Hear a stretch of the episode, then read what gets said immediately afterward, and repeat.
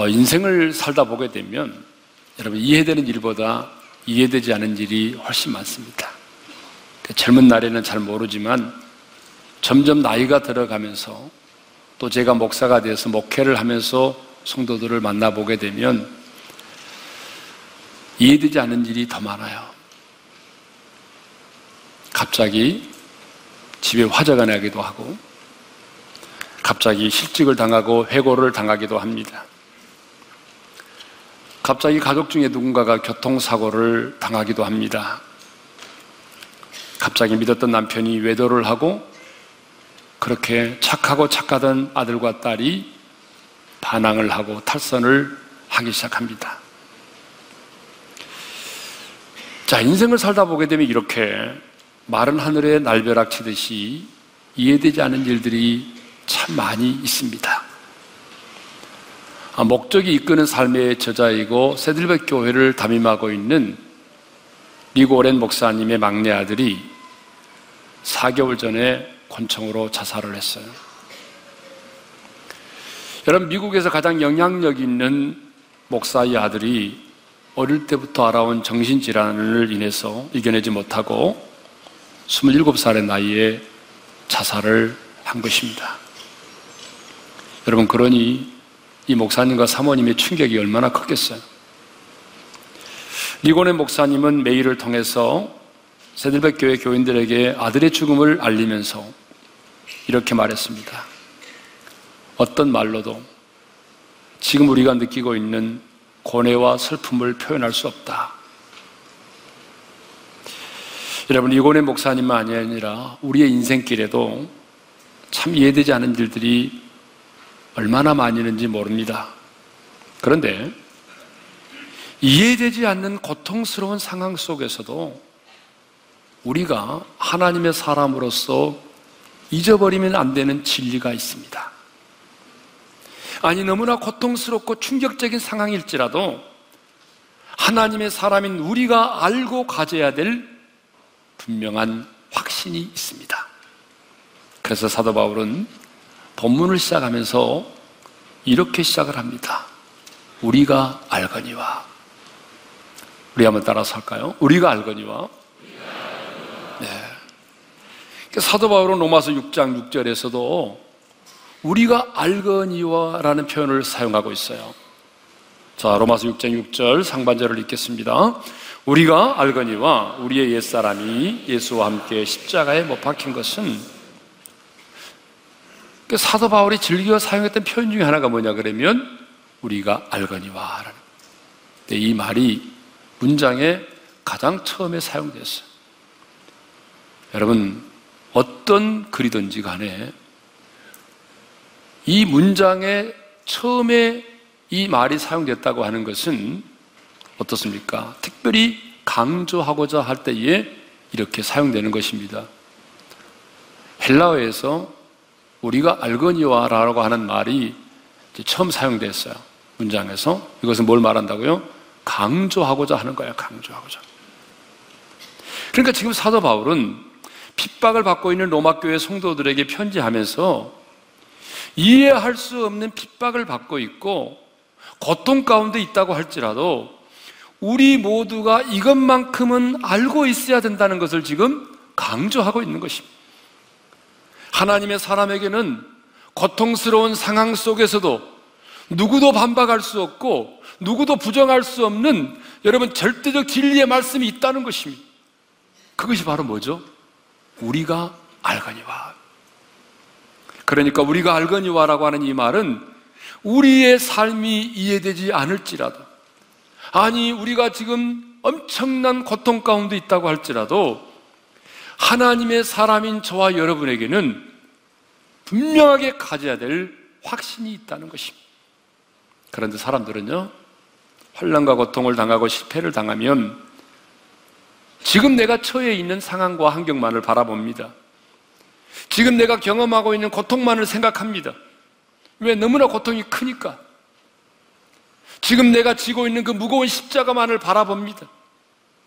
지금 당면한 문제만을 생각합니다. 그러나 하나님의 사람은 지금의 고통스러운 상황만을 바라보지 말고 지금의 고통과 상황을 뛰어넘어서 하나님께서 하나님께서 행하시는 일에 대한 확신이 있어야 한다 그 말이죠. 그 말이 무슨 말이냐면 우리가 가져야 될 확신이 우리가 알거니와입니다. 다시 말씀드립니다. 고통스러운 상황 속에서 이해할 수 없는 상황 속에서 우리가 가져야 될 확신 그것이 바로 바로 우리가 알거니와입니다. 그러면 우리가 이해할 수 없는 상황 속에서도 알고 있어야 될 진리는 무엇입니까? 우리가 환란과 핍박과 고통 속에서도 우리가 가져야 될 확신이 무엇입니까? 그것은 모든 것이 합력하여 선을 이루는 것입니다. 여러분 28절을 다시 한번 읽겠습니다. 다 같이요. 우리가 알거니와 하나님을 사랑하는 자, 곧 그의 뜻대로 부르심을 입은 자들에게는 모든 것이 합력하여 선을 이루느니라. 우리가 이해되지 않은 상황 속에서도 아니 고통스러운 상황 속에서도 가져야 될 확신이 뭐냐 그러면 모든 것이 합력하여 선을 이룬다는 것입니다. 사도 바울에게는 하나님을 사랑하는 자, 그 뜻대로 부르심을 입은 자들에게는 모든 것이 합력하여 선을 이룬다라고 하는 이 말씀에 대한 분명한 확신이 있었습니다. 여러분, 이 확신이 있었기 때문에 바울은 언제나 당당하게 살았습니다. 이 확신이 있었기 때문에 여러분 유대인 동족들로부터 그렇게 핍박을 받았지만 타협하지 않았습니다. 이 확신이 있었기 때문에 선한 싸움을 싸우고 달려갈 길을 달려갈 수 있었습니다. 이 확신이 있었기 때문에 믿음의 줄을 놓지 않고 도전할 수가 있었던 것입니다. 저는 우리 오륜의 모든 성도들에게 이 확신이 있기를 원합니다. 확신이고 믿음입니다. 여러분, 확신이 없다면 신앙생활을 할 수가 없어요. 확신이 없다면 영적인 전쟁을 감당할 수 없는 거죠. 그러면 모든 것이 합력할 선을 이룬다고 할 때에 이 선을 이룬다라고 하는 것이 무슨 의미입니까? 자, 여기서 말하는 선은 세상에서 말하는 성공이나 만사 형통을 가리키는 말이 아닙니다. 자, 여기서 말하는 선을 이룬다라고 하는 말은요, 언어적 의미가 이렇습니다. 값진 열매를 맺게 한다. 옳고 유용하게 만든다. 그런 의미입니다. 그러면 하나님의 사람을 가장 가치 있고 하나님의 사람을 가장 유익하게 만드는 것이 뭐죠? 한마디로 말하면 하나님의 뜻이 이루어지는 거죠. 그러므로 전능하신 하나님은 우리가 경험하는 모든 것이 합력하여 우리의 영혼에 유익하게 하십니다. 할렐루야. 우리의 영혼에 유익하게 하시고 그래서 하나님의 뜻이 우리 가운데 이루어지게 하신다 그 말이죠. 그러니까 선을 이룬다라고 하는 말은 하나님 보시기에 우리의 영혼에 유익하게 하셔서 마침내 하나님의 뜻이 우리 삶 가운데 이루어지게 하신다 그런 얘기입니다. 자, 그러면 하나님은 어떻게 모든 것이 합력하여 선이 되게 하십니까? 여기 합력에서라고 하는 말이 나오는데 이 합력에서라고 하는 말이 무슨 말이냐면 시내리 겨우라고 하는 말의 뜻인데 함께 일하다라고 하는 뜻을 가지고 있습니다. 그러니까 그냥 어쩌다가 운이 좋아서 때를 잘 만나서가 아니라 하나님께서 내 인생의 배후에서 함께 일을 행하심으로 모든 것이 합력하여 유용하게 된다는 것입니다. 하나님이 내 인생의 배후에서 하나님이 나와 함께 일하심으로 하나님의 뜻이 이루어지도록 하신다는 것이죠. 여러분, 좀 더 구체적으로 말씀드리면, 지난주에 우리가 나눴던 말씀처럼 성령께서 말할 수 없는 탄식으로 우리를 위하여 기도하심으로 모든 것이 합력하여 선이 되게 하신다는 것입니다. 우리 안에 계신 성령님은 우리가 기도할 바를 알지 못할 때 어떻게 한다고 그랬어요? 말할 수 없는 탄식으로 하나님의 뜻을 따라 우리를 위하여 기도하십니다. 뿐만 아니라 성경을 보니까 우리 예수님께서도 하나님 보좌 우편에서 우리를 위하여 기도하고 계십니다. 34절을 읽겠습니다. 다 같이요. 누가 정지하리요? 죽으실 뿐 아니라 다시 살아나신 이는 그리스도 예수시니 그는 하나님 우편에 계신 자요. 우리를 위하여 간구하시는 자신이라. 그렇습니다. 부활하신 예수님은 지금도 하나님 보좌 우편에서 우리를 위해서 기도하십니다. 그러니까 예수님은 하나님 보좌 우편에서 성령님은 우리의 몸을 성전 삼고 우리 안에서 우리를 위하여 기도하십니다. 이런 주님의 기도, 이런 성령님의 기도가 있기 때문에 여러분 모든 것이 합력하여 선을 이룰 수가 있는 것입니다. 그런데 많은 사람들이 이 모든 것이 합력하여 선을 이룬다고 하는 말을 잘못 오해하고 있어요. 아까도 잠깐 언급한 것처럼 뭐 운이 좋아서 때를 잘 만나서 그렇게 되어진 것으로 생각합니다. 그런데 여러분, 하나님의 사람이 절대로 사용해서는 안 될 말이 하나 있어요. 그게 뭐냐 그러면 운이 좋아서입니다. 그러니까 성도들 중에 얘기하는 걸 들어보게 되면 아, 운이 좋아서. 여러분, 이 말은 비기독교적인 용어예요. 하나님의 섭리와 경륜을 믿는 사람은 이 말을 쓰면 안 돼요. 여러분, 우리는 운이 좋아서가 아니에요. 때를 잘 만나서가 아니에요. 그런데 모든 것이 합력한 선을 이룬다라고 하는 말을 그렇게 오해하는 분이 있더라고요. 또 이 말을 믿는 자는 모든 것이 합력하여 만사 형통을 이룬다. 이렇게 이해하는 분이 있어요. 이것도 잘못된 것입니다. 자, 모든 것이 합력하여 선을 이룬다는 말은 결코 그런 말이 아닙니다. 성령께서 우리를 위하여 말할 수 없는 탄식으로 하나님의 뜻을 따라 기도하심으로 또 우리 주님께서 하나님 보좌 우편에서 우리를 위하여 기도하심으로 여러분 모든 것이 합력하여 선이 되는 것입니다. 하나님께서 우리의 인생의 배후에서 기도하시고 하나님께서 우리 인생의 배후에서 일을 행하심으로 여러분 모든 것이 합력하여 선이 되는 것입니다. 그러므로 우리는 우리의 인생의 배우 위에서 나를 위해 기도하시고 나를 위해 일하시는 주님을 볼 수 있어야 됩니다. 고난이 힘들고 어렵지만 이해할 수 없는 일이 우리 삶 가운데 있지만 그 고난 속에서 풍랑 속에서 인생의 방 가운데서 여러분 나를 위해서 말할 수 없는 탄식으로 기도하시는 그 성령님 하나님 보좌 우편에서 나를 위하여 내 믿음 떨어지지 않도록 기도하시는 그 주님 내 고난의 뒤편에서 나를 위해서 일하시는 하나님의 손, 하나님을 볼 수 있어야 돼. 그래야 우리가 지금의 고난을 인하여 불평하지 않고 고난의 뒤편에서 주님이 주실 축복을 바라보면서 감사할 수 있는 것입니다. 하나님은 우리 인생의 배후에서 고난의 뒤편에서 우리를 위하여 기도하시고 우리를 위하여 일하심으로 모든 것이 합력하여 선을 이루십니다. 그러면 이 모든 것이 합력하여 선을 이룬다고 할 때에 여기서 말하는 모든 것은 무엇을 의미할까요? 여기서 말하는 모든 것은요, 어떤 특별한 사건만을 가리키는 것이 아니라 하나님의 자녀인 우리가 경험하는 이 땅의 인생의 모든 것을 말합니다. 우리는 이 땅을 살아가면서 참으로 많은 것을 경험하며 살아갑니다. 여러분, 성공만이 아니라 실패도 경험합니다. 어쩌면 성공보다는 실패를 더 많이 경험할 때가 있습니다. 내 자녀가 진학에 실패하기도 합니다. 결혼에 실패하기도 합니다. 여러분 사업에 실패하기도 합니다. 인간관계의 아픔을 경험하기도 합니다. 핍박도 받고 왕따를 당하기도 합니다. 심지어는요, 유혹을 받아 넘어지기까지 합니다. 그리고 마지막에는 죽음을 경험합니다. 그러니까 모든 것이란 하나님의 자녀가 이 땅을 살아가면서 경험하는 내 인생의 모든 것입니다. 그런데 하나님은 이 모든 것이 어떻게 해요? 합력하여 선을 이루십니다. 지금은 모르지만 궁극적으로는 우리 영혼에 유익되게 하시고 궁극적으로는 하나님의 뜻이 이루어지게 하십니다. 우리가 잘 아는 안데르세는 뭐 성냥팔이 소녀, 미운 오리 새끼 등 유명한 그런 작품을 남긴 동화 작가입니다. 그런데 이렇게 안데르센이 이렇게 유명한 동화 작가가 된 것은요, 남들이 경험하지 못했던 그 외로움과 고통, 가난, 이것을 경험했기 때문에 그래요.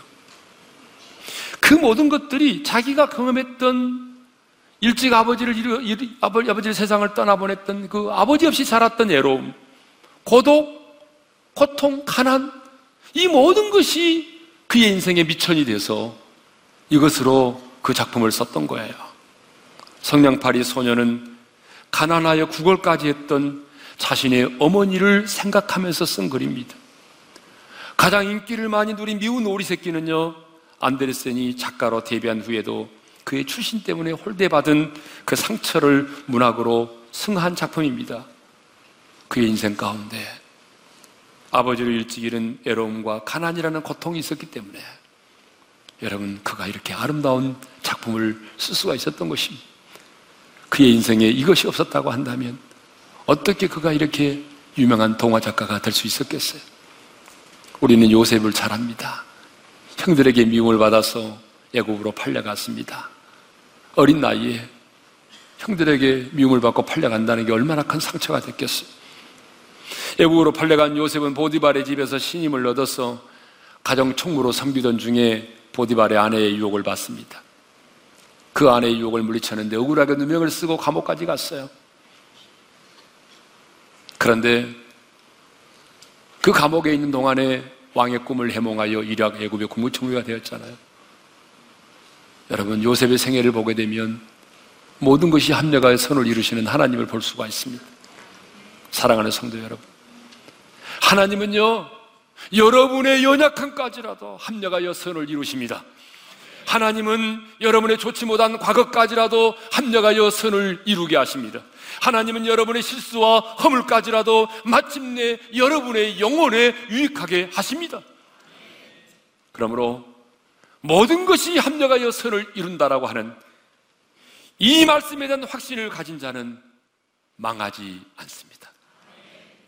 제가 그래서 이 말씀을 제일 좋아해요. 여러분, 이 말씀이 믿어지면요. 하나님을 사랑하는 자 그 뜻대로 부르심을 입은 자들에게는 모든 것이 합력하여 선을 이룬다. 이 말씀이 믿어진 사람은 절대로 망하지 않습니다. 여러분, 이 말씀이 믿어진 사람은요, 부모를 원망하거나 환경을 원망하거나 시대를 원망하지 않습니다. 이 말씀을 믿는 사람은 결코 낙심하거나 좌절하지 않습니다. 이 말씀을 믿는 자는 일곱 번 쓰러져도 다시 일어서는 것입니다. 왜냐하면 우리 하나님께서 나의 모든 연약과 나의 모든 실패와 나의 모든 허물까지라도 합력하여 마침내 선을 이루실 것을 믿기 때문입니다. 그런데 그러면 여러분 누가 이 영광스러운 이 축복을 누립니까? 모든 것이 합력하여 선이 되는 이 영광스러운 축복. 여러분, 이보다 더 영광스러운 축복이 어디 있어요? 그러면 누가 누리냐 그래, 누가. 여러분, 이 축복은요, 아무나 누리는 게 아닙니다. 누구나 누릴 수 있는 축복이 아니에요. 이 축복은요, 제한된 사람만이 누릴 수 있어요. 어떤 사람이 누리느냐? 보면 이렇게 말하고 있어요.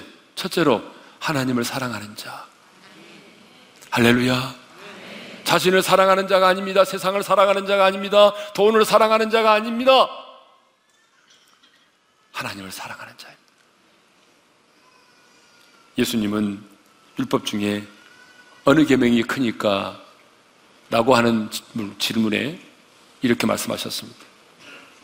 마음을 다하고 목숨을 다하고 뜻을 다하여 주 너희 하나님을 사랑하라. 당시 바리새인들은요. 모세가 시내산에서 받은 십계명, 이 계명을 우리가 어떻게 하면 더 잘 지킬 수가 있을까? 그래서 이 십계명을 잘 지키기 위해서 613가지 세칙을 만들었어요.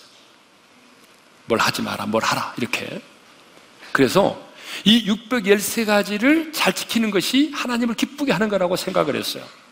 그래서 심지어는 613가지보다 더 많은 세칙을 만들어 내려고 했어요. 그런데 주님은 이렇게 말씀하셨어요. 가장 크고 첫째 되는 계명은 바로 하나님을 사랑하는 것. 그리고 이웃을 사랑하는 것이라고 말씀하셨어요. 그렇습니다. 여러분 하나님의 관심은요. 내가 얼마나 계명을 지켰느냐가 아니에요. 하나님의 관심은 내가 얼마나 하나님을 사랑하느냐에 있습니다.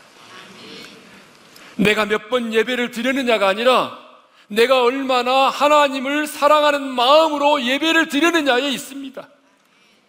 내가 교회 안에서 어떤 직분을 가지고 있느냐가 아니라 내가 얼마나 주님을 사랑하기 때문에 희생하고 내가 주님을 사랑하기 때문에 충성을 다하고 있느냐. 얼마나 기도를 많이 했느냐가 중요한 것이 아니라 내가 얼마나 주님을 사랑하기 때문에 무릎을 꿇고 주님과 교제하느냐. 이것이 주님의 관심이에요. 성경을 보게 되면 주님께서 유독 바리새인들을 향해서 심하게 책망을 하셨어요. 어떻게요? 독사의 자식들아. 여러분 이건 정말 심한 말이잖아요. 독사의 자식들. 얼마나 심한 책망인지 모릅니다. 그러면 왜 우리 주님은 유독 이 바리새인들을 향해서 이렇게 책망하셨을까요? 그들이 게을러서입니까? 그들이 무식해서입니까? 아니에요. 그들은 종교적인 열심이 특징인 사람들이에요. 그들은 일주일에 두 번 이상 금식해요. 여러분, 1년 가도 하루도 금식하는 사람이 얼마나 많아요? 일주일에 두 번 금식합니다.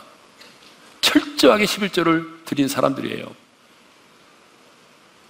그런데 왜 주님은 그들을 책망한지 아십니까? 형식만 있고 내용이 없었기 때문에 그래요. 다시 말하면 종교적인 열심은 있는데 종교적인 열심은 있는데 그들의 마음 속에 하나님을 향한 사랑의 마음이 없었어요. 하나님을 사랑하기 때문에 그들이 계명을 지키지 않았어요. 그들이 하나님을 사랑하기 때문에 11조를 드리지 않았어요. 하나님을 사랑하기 때문에 기도하지 않았어요. 의식과 형식으로. 여러분, 내용은 없고 형식만 있는 이 종교적인 바리새인들, 의식화된 바리새인들, 주님이 책망하셨습니다. 여러분, 우리도 신앙생활 하다 보게 되면요. 여러분, 이렇게 형식적으로만 예배할 때가 있어요. 주님을 사랑하는 마음이 없이, 주님에 대한 사랑의 감격이 없이, 종교적인 습관과 단어에 익숙해서 그렇게 하나님을 예배할 때가 있어요. 여러분, 그때가 여러분의 신앙의 최고의 이깁니다. 그때가 가장 무서운 때예요. 네. 하지만 다윗은 살인죄를 지었고 가늠죄를 지었습니다. 그런데 성경에 보니까 다윗이 이렇게 살인죄를 지었고 가늠죄를 지었지만 성경은 이렇게 말합니다. 다윗을 만나니 내 마음에 합한 자라. 왜 다윗은 남보다 더 많은 약점과 허물을 가지고 있었지만 그 마음에 여러분 하나님의 마음에 합한 자가 되었을까요? 그 이유는 간단합니다. 그가 하나님을 사랑했기 때문입니다. 누구보다 하나님을 사랑했어. 여러분 시편을 보게 되면 다윗이 얼마나 주님을 사랑했는지 구구절절 알 수 있어요. 그런 예배 드릴 때 그냥 예배하는 것이 아니라 하나님을 사랑하는 마음으로 하나님을 예배했어요. 여러분 시편 18편 1절을 우리 한번 읽겠습니다. 다 같이요. 시작. 나의 힘이신 여호와여 내가 주를 사랑하나 나의 힘이신 여호와여 내가 주님을 사랑합니다. 여러분 이것을 보게 되면 신앙생활의 관건이 뭐냐? 신앙생활의 관건은 내가 얼마나 하나님을 사랑하느냐에 달려 있습니다. 여러분 중국 성교의 아버지요 20세기의 사도 바울이라 일컬어지는 이 허드슨 테일러가 선교 사역을 마치고 고향으로 돌아왔을 때에 선교사 후보생들이 물었습니다. 중국 선교사로 어떻게 가게 되었는지에 대해서. 그때에 여러분 허드슨 테일러는 이렇게 말합니다. 내가 중국에 가게 된 것은 사명도 아니고 주님을 사랑하기 때문입니다. 주님 사랑하기 때문에 중국에 가게 됐다는 것. 여러분 그렇습니다. 우리의 신앙생활의 모든 동기는 바로 주님에 대한 사랑이어야 합니다. 내가 주님을 사랑하기 때문에 예배 자리에 나오는 것이고, 내가 주님을 사랑하기 때문에 하나님 앞에 헌금을 드리는 것이고, 내가 주님을 사랑하기 때문에 희생을 하는 것이고, 내가 사랑하기 때문에 내 자존심이 산에도 성회를 보는 것입니다. 그래서 주님은 시몬 베드로를 찾아가서 말씀하셨어요. 요한의 아들 시몬아, 네가 나를 사랑하느냐? 그렇다면 여러분, 하나님을 사랑한다는 것은 구체적으로 무엇을 의미할까요? 하나님을 사랑한다는 것은요, 하나님의 말씀을 사랑하는 것입니다. 우리 예수님께서 요한복음 14장 23절에서 이렇게 말씀하셨어요. 다 같이 읽겠습니다. 시작. 예수께서 대답하여 이르시되 사람이 나를 사랑하면 내 말을 지키리니 그러니까 나를 예수님을 사랑한다는 증거가 뭐냐면 말씀을 사랑하고 말씀을 사랑하기 때문에 그 말씀을 지키는 거라는 거예요. 여러분 하나님을 사랑하는 것은 곧 그분의 말씀을 사랑하는 것이고 그분의 말씀을 지켜 행하는 것입니다. 그러니까 여러분 우리가 의무감 때문에 말씀을 지켜 행한다면 그것은 율법이지만 내가 주님을 너무나 사랑하기 때문에 그 말씀을 사랑하고 그 말씀을 사랑하기 때문에 내가 그 말씀을 지켜 행한다면 그것은 복음인 것입니다. 또 우리가 주님을 사랑한다는 것은 주님을 사랑한다는 게 뭘까 생각해 보니까 그것은 곧 주님의 몸된 교회를 사랑하는 것입니다. 여러분, 주님을 사랑하는 것은 주님의 피 흘러 값주고 세우신 주님의 몸된 교회를 사랑하는 것입니다. 건물로서의 교회가 아니라 조직과 시스템으로서의 교회가 아니라 그리스도의 몸에 연합된 지체로서의 주님의 몸된 교회를 사랑하는 것입니다. 그런데 요즘에 주님의 몸된 교회를 주님을 사랑한다고 말하면서도 주님의 몸된 교회를 사랑하지 않은 사람이 너무 많아요. 교회 예배드리러 와가지고 싸우는 사람도 있고요. 여러분, 우리가 주님을 사랑하기 때문에 오늘 같은 날, 이렇게 더운 날에 누가 차를 안 가지고 있겠습니까? 다 차를 가지고 싶죠. 그렇지만 내가 주님의 몸된 교회를 사랑하기 때문에 희생하고 대중교통을 이용하고 양보하고 그러는 것입니다. 주님을 사랑하기 때문에. 그런데 여러분, 주님을 사랑한다고 말하면서도 주님의 몸된 교회를 허무는 사람들이 있어요. 자신의 사상과 자신의 생각을 가지고 주님의 교회를 무너뜨리는 사람들이 얼마나 많은지 아세요? 주님을 사랑하는 자는 주님의 몸된 교회를 사랑하는 것입니다. 왜냐하면 주님이 피 흘려 값주고 산 주님의 몸이기 때문에 주님의 몸이에요, 교회가. 둘째로 누가 이 영광스러운 특권을 누립니까? 하나님의 뜻대로 부르심을 입은 자입니다. 그러면 누가 하나님의 뜻대로 부르심을 입은 자입니까? 오늘 구원받은 저와 여러분이죠. 그러니까 성도의 또 다른 표현이 뭐냐? 하나님의 뜻대로 부르심을 입은 자라는 것입니다. 우리가 예수를 믿고 하나님의 자녀가 된 것은 우연히 되어진 사건이 결코 아닙니다. 하나님께서 아브라함을 부르심으로 구원의 역사가 시작되었고 하나님이 모세를 부르심으로 출애굽의 역사가 시작되었듯이 여러분 우리의 구원도 하나님의 부르심으로 말미암아 시작이 된 것입니다. 하나님이 부르시지 않았다면 오늘 이 자리에 여기 앉아서 예배를 드릴 수 있는 사람이 누가 있겠습니까? 그래서 사도 바울은 로마에 사는 그리스도인들에게 편지하면서 이렇게 말했어요. 너희는 예수 그리스도의 것으로 부르심을 받았고 성도로 부르심을 받아서 하나님의 자녀가 되었다라고. 여러분 로마서 1장 6절을 먼저 읽겠습니다. 다 같이요. 너희도 그들 중에서 예수 그리스도의 것으로 부르심을 받은 자니라. 여러분 우리는 예수 그리스도의 소유 그리스도의 것으로 부르심을 입었습니다. 믿습니까? 그 다음에 여러분 7절을 읽겠습니다. 다 같이요. 로마에서 하나님의 사랑하심을 받고 성도로 부르심을 받은 모든 자에게 성도로 우리가 부르심을 받았습니다. 성도로. 히브리서 3장 1절에 보게 되면 함께 하나님 하늘의 부르심을 받아서 거룩한 형제가 되었다라고 말하고 있습니다. 우리 다 같이 읽겠습니다. 시작. 그러므로 함께 하늘의 부르심을 받은 거룩한 형제들아 우리가 믿는 도리의 사도시며 대제사장이신 예수를 깊이 생각하라. 그렇습니다. 여러분, 우리는 예수 그리스도의 것으로 부르심을 받았고, 성도로 부르심을 받았고, 여러분, 함께, 함께 하늘의 부르심을 받아서 거룩한 형제들이 된 것입니다. 그런데 놀라운 사실은요. 우리의 이 부르심은 우리의 갈망과 우리의 소원과 우리의 의지에 의해서 이루어진 것이 아니라는 것입니다. 영원전부터 계획된 것이고 하나님의 뜻 가운데서 이루어졌다는 것입니다.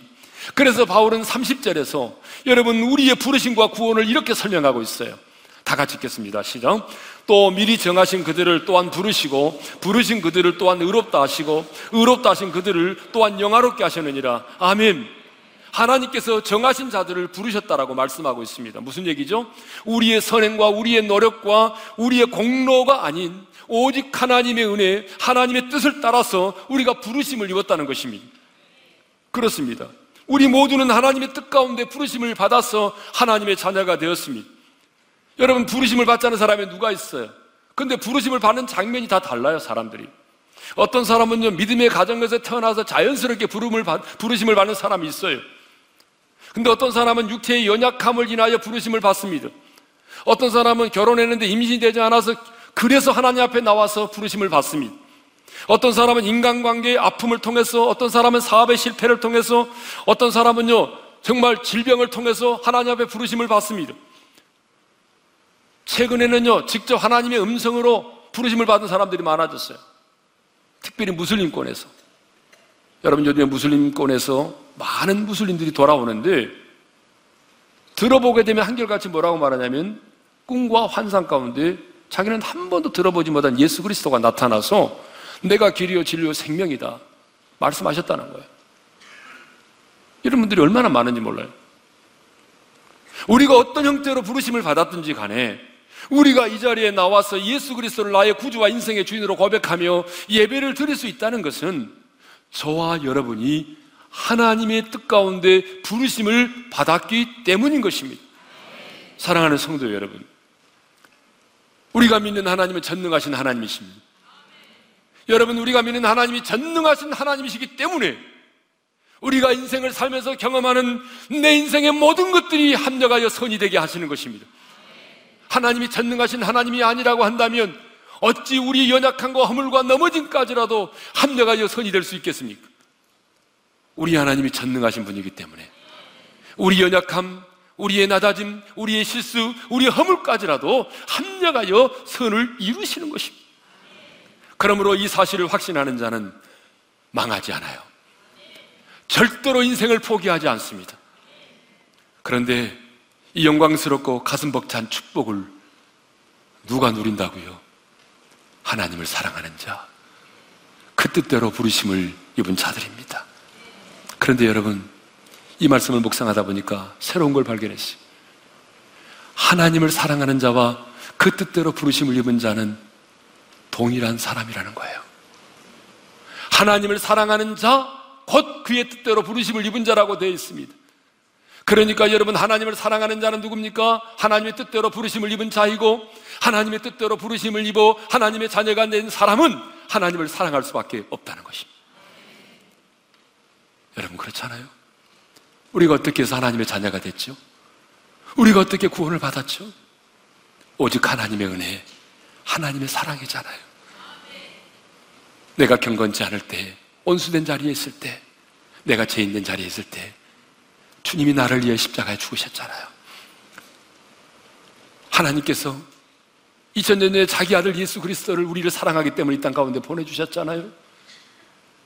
이렇게 놀라운 하나님의 사랑으로 인하여 제사함을 받고 하나님의 사랑으로 말미암아 하나님의 자녀가 되고 그 하나님의 사랑 가운데 살아가고 있는 것이 성도라고 한다면 구원받은 성도는 마땅히 하나님을 사랑할 수밖에 없는 것입니다. 이 세상에 무엇과도 누구와도 바꿀 수 없는 그 주님을 마음을 다하여 사랑할 수밖에 없는 사람이 누구냐? 구원받은 하나님의 사람인 것입니다. 이렇게 하나님을 사랑하는 자, 곧 그의 뜻대로 부르심을 입은 자들에게는 모든 것이 합력하여 선을 이룹니다. 아무리 지금의 상황이 어렵고 힘들어도 전능하신 우리 주님은 모든 것이 합력하여 선이 되게 하십니다. 인생이 힘들고 어려울 때, 내가 처해 있는 상황이 이해되지 않을 때, 말할 수 없는 탄식으로 지금도 내 안에서 나를 위하여 기도하시는 그 주님. 하나님 보좌 우편에서 지금도 나를 위하여 기도하시는 그 주님을 생각하십시오. 그 주님의 기도가 있기에 모든 것이 합력하여 선이 되는 것입니다. 그러므로 모든 것이 합력하여 선이 되는 이 영광스러운 축복을 누리며 살기를 원하신다면 마음과 뜻과 성품을 다하여 우리 주님을 사랑할 수 있기를 바랍니다. 여러분, 이전보다 더 주님을 사랑할 수 있기를 원합니다. 주님을 사랑하면 그 주님께서 여러분을 건지실 것입니다. 제 말이 아닙니다. 10편 91편 14절에 그렇게 기록되어 있어요. 다 같이 읽겠습니다. 시작. 하나님이 이르시되 그가 나를 사랑한 즉 내가 그를 건지리라. 여러분 다시 한번 우리 자매님들만 읽겠습니다. 시작. 하나님이 이르시되 그가 나를 사랑한 즉 내가 그를 건지리라 우리 형제님들만 큰 소리로 읽겠습니다 시작 하나님이 이르시되 그가 나를 사랑한 즉 내가 그를 건지리라 주님을 사랑하면 주님이 나를 건지실 것입니다. 우리가 주님을 사랑하면 모든 것이 합력하여 선이 되게 하실 것입니다. 주님을 사랑함으로 모든 것이 합력하여 선이 되는 이 놀라운 축복이 저와 오늘 이 예배에 참석한 우리 사랑하는 성도님들의 삶 가운데 꼭 있어지기를 주님 이름으로 축원합니다. 이것이 저와 여러분이 가져야 될 확신입니다. 이해할 수 없는 상황 속에서 고통스러운 상황 속에서 하나님의 자녀인 우리가 가져야 될 확신 하나님을 사랑하는 자, 그 뜻대로 부르심을 입은 자들에게는 모든 것이 합력하여 선을 이루느니라. 아멘. 우리 찬양하십시다. 나의 힘이 되신 여호와여, 내가 주님을 사랑합니다. 나의 힘이 되신 여호와여 내가 주님을 사랑합니다 주는 나의 안성이시며 나의 여 다시 한번 나의 힘이 되신 여호와여, 내가 주님을 사랑합니다. 나의 힘이 되신 여호와 내가 주님을 사랑합니다. 내가 주님을 사랑합니다. 주는 나의 안성이시여. 나의 요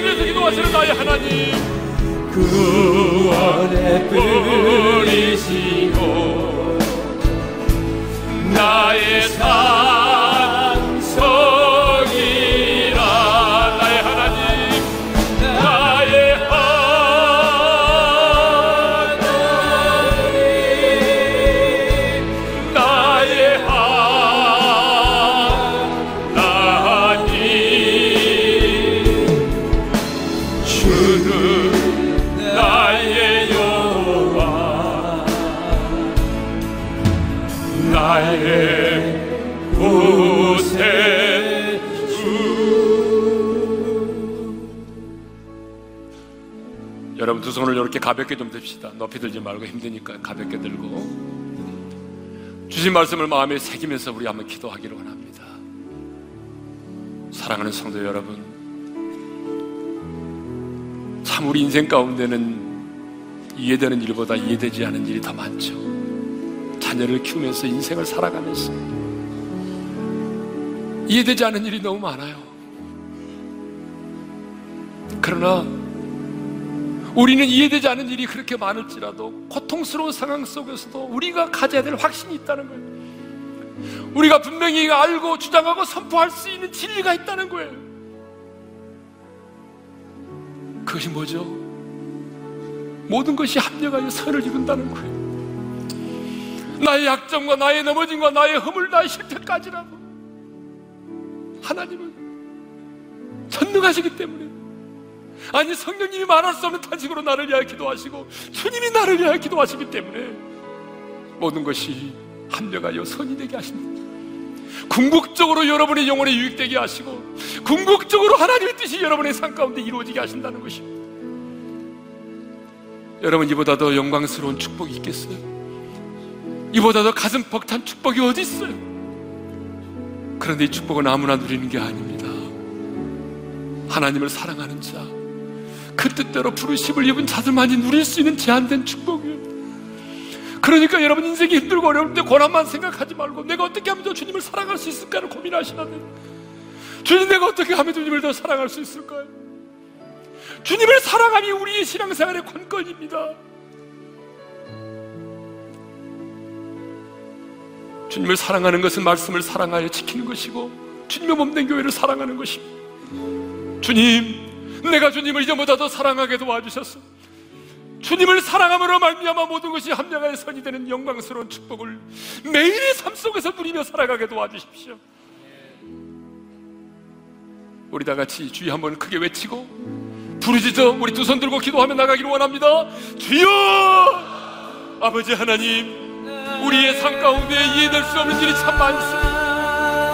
너무나 고통스러운 이 상황 속에서 그럼에도 불구하고 우리가 절대적인 진리를 우리에게 주셔서 감사합니다. 우리가 주장할 수 있고 우리가 다감히 선포할 수 있는 확신을 주셔서 감사합니다. 하나님을 사랑하는 그 뜻대로 부르심을 입은 자들에게는 모든 것이 합력하여 선을 이루습니다. 하나님 아버지 그렇습니다. 우리의 고통스러운 상황만을 바라보지 말게 하시고 성령님 나를 위하여 기도하시고 우리 주님 나를 위하여 기도하셨습니다. 하나님 내가 경험하는 내 인생의 모든 것 마지막에 합력하여 선을 이루시는 하나님을 찬양합니다. 내 영혼이 육되게 하시고 마치 나라적으로 가신 뜻이 이루어지게 하심을 위하여 감사합니다. 전능하신 하나님 이제 우리의 관건은 내가 얼마나 하나님을 사랑하느냐 있어 이전보다도 하나님을 사랑하게 도와주시고 마음을 다하고 승과 성품을 다해 그렇게 하나님을 사랑할 수 있도록 하나님 우리에게 은혜를 베풀어 주시옵소서 주님 인생을 살아가면서 우리가 느끼고 경험하는 것이 있어요 왜 이렇게 우리 삶에 이해되지 않은 일이 많이 일어나는지요 너무나 처절하고 고통스러운 이 상황 속에서 그럼에도 불구하고 우리에게 확신할 수 있는 절대적인 진리를 주셔서 감사합니다. 우리가 알거니와 이 바울이 가졌던 이 확신 우리들에게도 주시기를 원합니다. 모든 것이 합력하여 선을 이룬다고 하는 이 말씀 우리 마음판에 새겨지게 도와주십시오. 나의 연약함까지라도 나의 넘어짐까지라도 나의 실수까지라도 나의 부족함까지라도 성령님이 나를 위하여 기도하시고 주님이 나를 위하여 기도하심으로 이 모든 것이 내 영혼이 유익되게 하시고 마침내 하나님의 뜻이 이루어지게 하시는 전능하신 하나님 주님을 찬양합니다 우리 어린애 성도들이 하나님을 더욱 사랑하게 도와주십시오 우리의 신앙생활의 모든 동기가 하나님에 대한 사랑이기를 원합니다. 하나님을 사랑함으로 우리의 인생에 경험하는 모든 것이 합력하여 선이 되는 그런 영광스러운 축복을 누리며 살아가게 해 주십시오. 이제는 우리 주 예수 그리스도의 은혜와 하나님 아버지 영원한 그 사랑하심과 성령님의 감동하심과 교통하심과 축복하심이 이전보다도 하나님을 사랑함으로 내가 경험하는 인생의 모든 것이 합력하여 선이 되는 이 영광스러운 축복을 누리며 살기를 원하는 모든 지체들 위해 이제로부터 영원토로 함께 하시기를 축원하옵나이다. 아멘.